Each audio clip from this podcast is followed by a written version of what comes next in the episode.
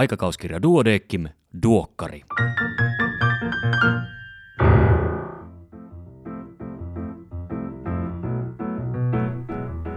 Tämä on numero kuusi vuonna 2022. Minä olen Kari Hevossaari, lääkäri Helsingistä. Tervetuloa mukaan Duodeckim-lehden tuoreimman numeron läpikäyntiin. Tämän kertaisen toimitukselta tekstin on kirjoittanut lehden endokrinologian vastuutoimittaja Niina Matikainen. Otsikko on Akuankkaa lainaten, elämme kovia aikoja, ystävä hyvä. Luen sen nyt kokonaisuudessaan. Tämän lehden pääkirjoituksen karua kertomaa on, että yli kahden vuoden pandemia on lisännyt lasten ja nuorten syömishäiriöiden ilmaantuvuutta kaksin kolminkertaiseksi tai tuonut piilevän laajamittaisen epidemian esiin. Tunnistetuista tekijöistä kuormittuneisuuden taustalla nousevat esiin erityisesti eristyneisyys ja rutiinien katkeaminen. Kun koronasta kehittyi vihdoin lähes tavallinen nuha, on Euroopan ja Suomen ylle noussut synkistä synkin sodan pilvi. Mitä voimme tehdä, ettei lasten ja nuorten taakka vain kasva entisestään? Lohdullista on, että tässä kriisissä ei tarvita eristystä tai turvavälejä, vaan voimme tiivistää yhteisöinä toimimistamme ja ottaa nuoret mukaan toisistamme huolehtimiseen. Opiskelun, työn ja vapaa-ajan rutiineihin on entistä tärkeämpi palata. Osa lapsista, nuorista ja aikuisistakin täytyy kiskaista virtuaalisesta olotilasta konkreettiseen maailmaan. Luterilaisen perinnekasvatuksen saaneiden kannattaa muistaa, että ilo kuuluu nuoruuteen ja myös vaikeina aikoina saa pitää hauskaa. Toinenkin lehden pääkirjoitus jatkaa pandemian opetuksista, jotka ovat kasvattaneet nöyryyttä elämän arvaamattomuuden edessä, mutta myös valmistautumisen, varautumisen, ammattitaidon ja koulutuksen sekä yhteistyön merkitystä. Sanoma on helppo yleistää koskemaan kaikkia kriisejä, joille on tunnusomaista, että ennakoivat merkit olivat jälkikäteen arvioituna ilmiselvät, vaikka emme todellakaan osanneet niitä tunnistaa. Uskallan ennustaa, etteivät ongelmat, kriisit tai sairaudet lopu maailmasta, eikä loppuikämme suju onnellisten tähtien alla. Mutta jokaisella on vapaus valita oma asenteensa, oli tilanne mikä hyvänsä. Muistutuksena lehden nettisivuilta osoitteesta duodekimlehti.fi löytyy kattava kokoelma COVID-19 aiheisia artikkeleita.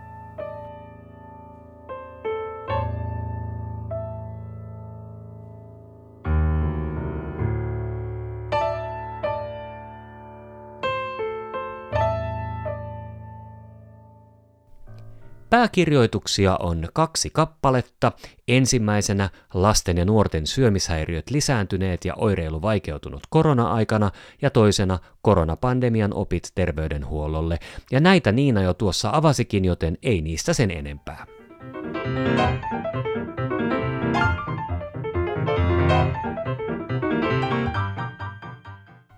Erikoislääkärin uutisia tällä kertaa seuraavilta erikoisaloilta.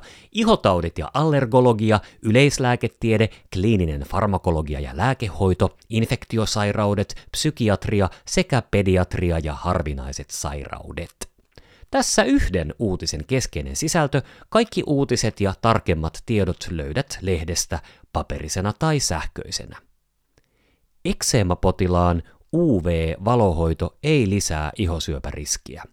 Runsas ultraviolettisäteily on riskitekijä ihosyöville ja väestötason tutkimuksissa atooppista ekseemaa sairastavilla on todettu tavallista enemmän ihosyöpiä ja lymfoomaa. Kanadalaiset tutkivat takautuvasti ihosyöpien esiintymistä UV-valohoitoja saaneilla ekseemapotilailla. Ikävakioidusti ihosyöpien esiintyvyyttä valohoitopotilailla verrattiin muuhun väestöön, eikä tässä havaittu eroa. Sen sijaan immunosuppressiivisen lääkityksen käyttö lisäsi hyvin merkitsevästi ihosyöpien esiintyvyyttä verrattuna pelkkää valohoitoa saaviin potilaisiin. Tutkimuksen puutteena voidaan pitää lyhyehköä seuranta-aikaa ja melko maltillista valohoidon kokonaismäärää.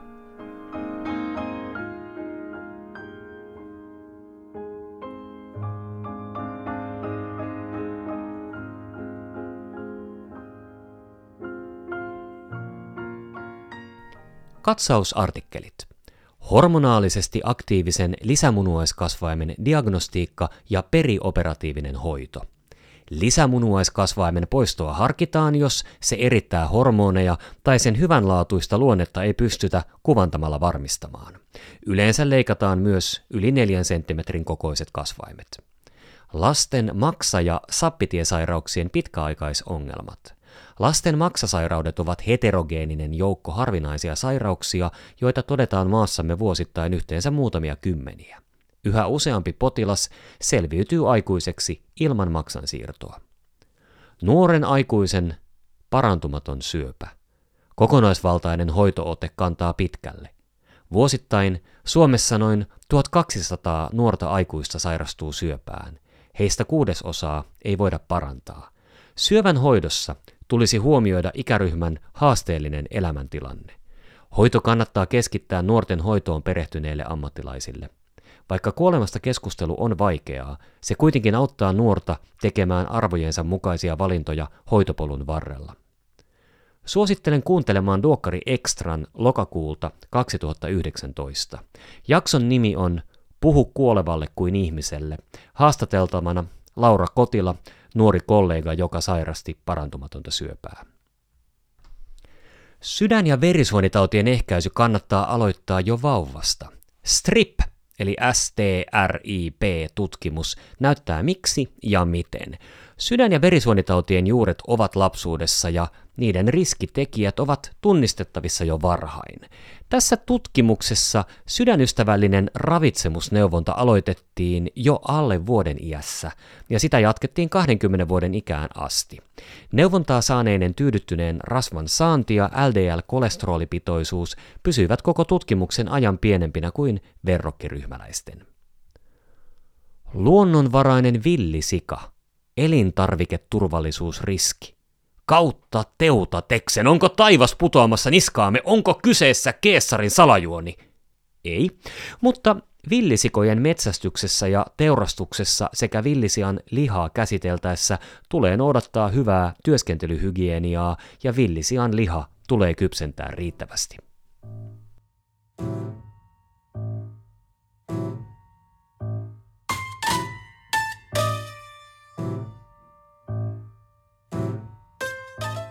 Näin hoidan osiossa Down-aikuinen lääkärin vastaanotolla. Viime vuosikymmenien aikana Down-henkilöiden keskimääräinen elinikä on pidentynyt 60 vuoteen ja samanaikaisesti laitoskeskeinen kehitysvammaisten erityishuolto on suurelta osin purettu. Down-aikuiset asuvat kotikunnissaan ja asioivat perusterveydenhuollossa. Eri kehitysvammaoireyhtymiin liittyy niille tyypillisiä terveyspulmia, joiden tunnistaminen on tärkeää henkilön hyvinvoinnin kannalta. On ihanteellista, jos kullekin Down-henkilölle voidaan nimetä oma terveyskeskuslääkärin ja terveyden- tai sairaanhoitajan pari, joka tapaa potilaan säännöllisesti vuoden tai kahden välein ja huomioi työssään oireyhtymään liittyvät terveysongelmat. Ja tässä hieman kertausta oireyhtymästä. Downin oireyhtymän taustalla on yleisimmin 2.1 trisomia. Down-henkilöiden kehitysvamman aste vaihtelee lievästä syvään. Parhaimmillaan Down-nuori saavuttaa 7-9-vuotiaan lapsen taidot ja valmiudet nuoruusiässä. Tämä vastaa keskivaikeaa kehitysvammaa. Osa oppii lukemaan ja tuntemaan kellon, mutta rahan arvon ymmärtäminen lienee kaikille ylivoimaista. Noin 70 prosenttia Down-henkilöistä täyttää eriasteisen autismikirjon häiriön diagnostiset kriteerit. Näin tutkin osiossa kaulakyhmyn sijainti diagnostiikan kulmakivenä. Aikuisen kaulakyhmyn syy on selvitettävä kiireellisesti Yli 40-vuotiaan kaulakyhmyä on pidettävä ensisijaisesti pahanlaatuisena. Huolellinen kliininen tutkimus ja anatomian tuntemus on diagnostiikan perusta totta kai, ja sitä täydennetään tarvittaessa kaulan kaikukuvauksella ja ohut neulabiopsialla. Kaulakyhmyn syy voi löytyä niin paikallisesta ongelmasta kuin yleissairaudestakin, hoito vaihtelee etiologian mukaan. Tapausselostuksena on haasteellinen akropustuloosi, ja on yksi In Press-artikkelikin nimittäin uutta näyttöä tyypin 1 diabeteksen heterogeenisuudesta.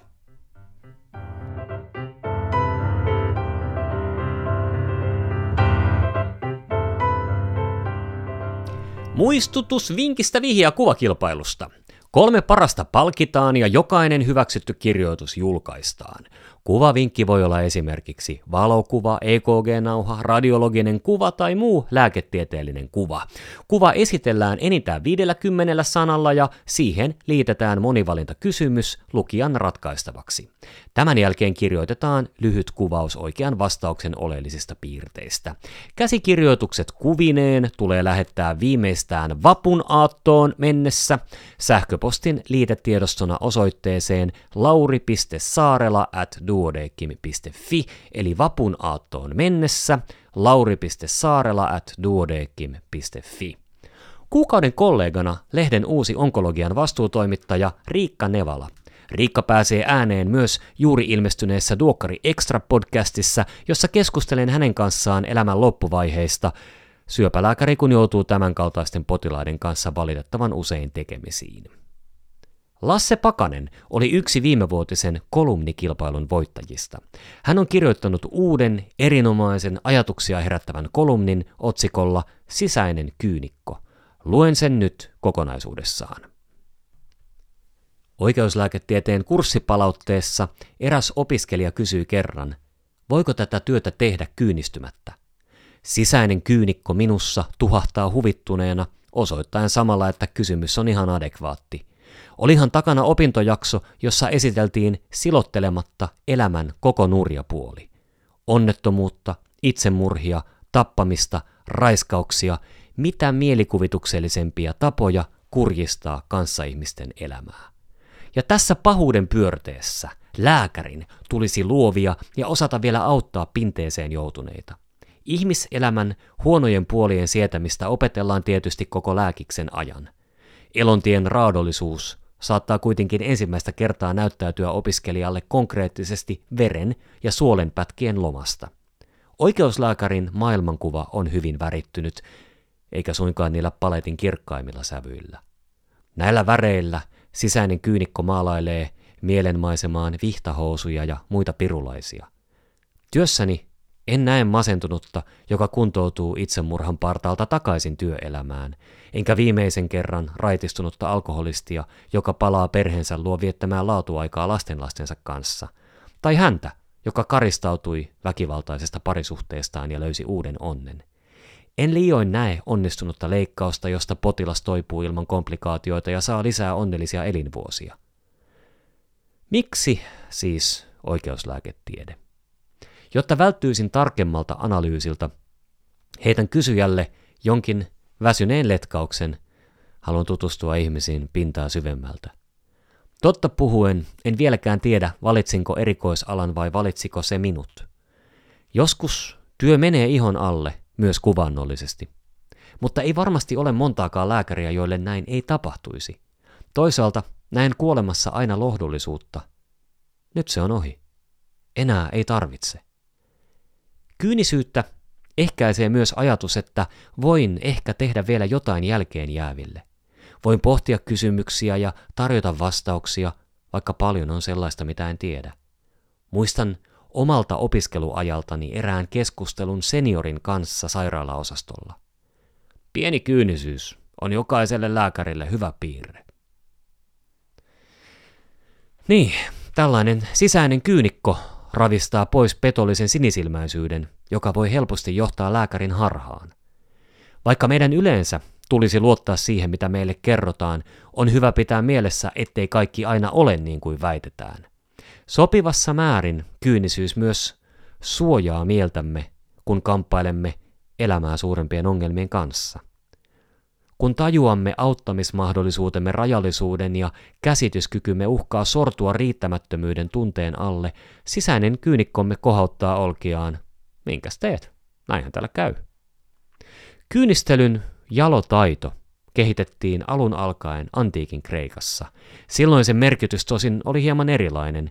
Kyynikot vaalivat muun muassa luonnollisuutta, viisautta ja itsensä hallintaa. Nykyään kyynisyys ymmärretään yleensä lähinnä negatiivisena ominaisuutena, välinpitämättömyytenä, kylmyytenä, jopa pilkallisena ja halveksivana suhtautumisena muihin ihmisiin, ympäröivään maailmaan ja elämään ylipäätään. Jokainen voi kasvattaa oman sisäisen kyynikkonsa.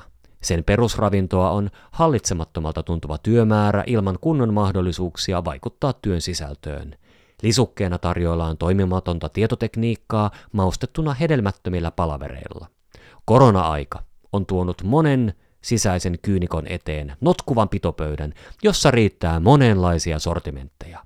Tarjolle on katettu jos minkälaista myönteisyyttä ja vastaisuutta kaikille makunsa mukaan.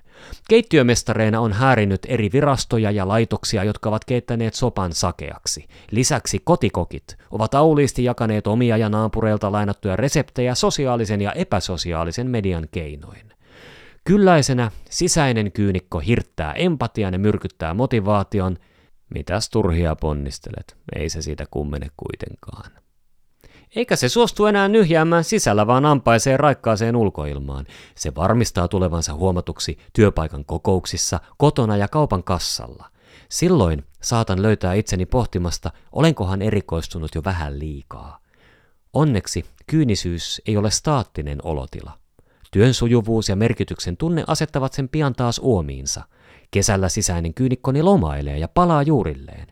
Istun pihakeinussa ja katselen rastaiden soljuvasti rytmitettyä tanssia vastaleikatulla nurmikolla. Näen lapsen riemun, joka vyöryy dyyneinä hiekkalaatikon laitojen yli. Tunnen idän liljojen tuoksun, joka tuulettaa mieleni hämärät kammiot.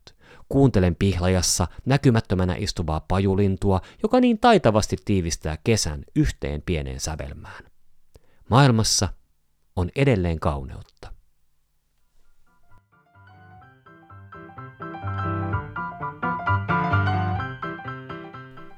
Siinä kaikki tällä kertaa. Kiitos kun kuuntelit. Tätä kuunnellessa päivä on voittanut yön alati jatkuvassa vuorokauden aikojen välisessä kamppailussa, eli kevättä ja kesää kohti mennään. Nautin lisääntyvästä valosta ja virrasta, vältä kuitenkin maniaa, mikäli mahdollista. Palataan asiaan parin viikon päästä, voi hyvin siihen asti. Iiro, ole hyvä!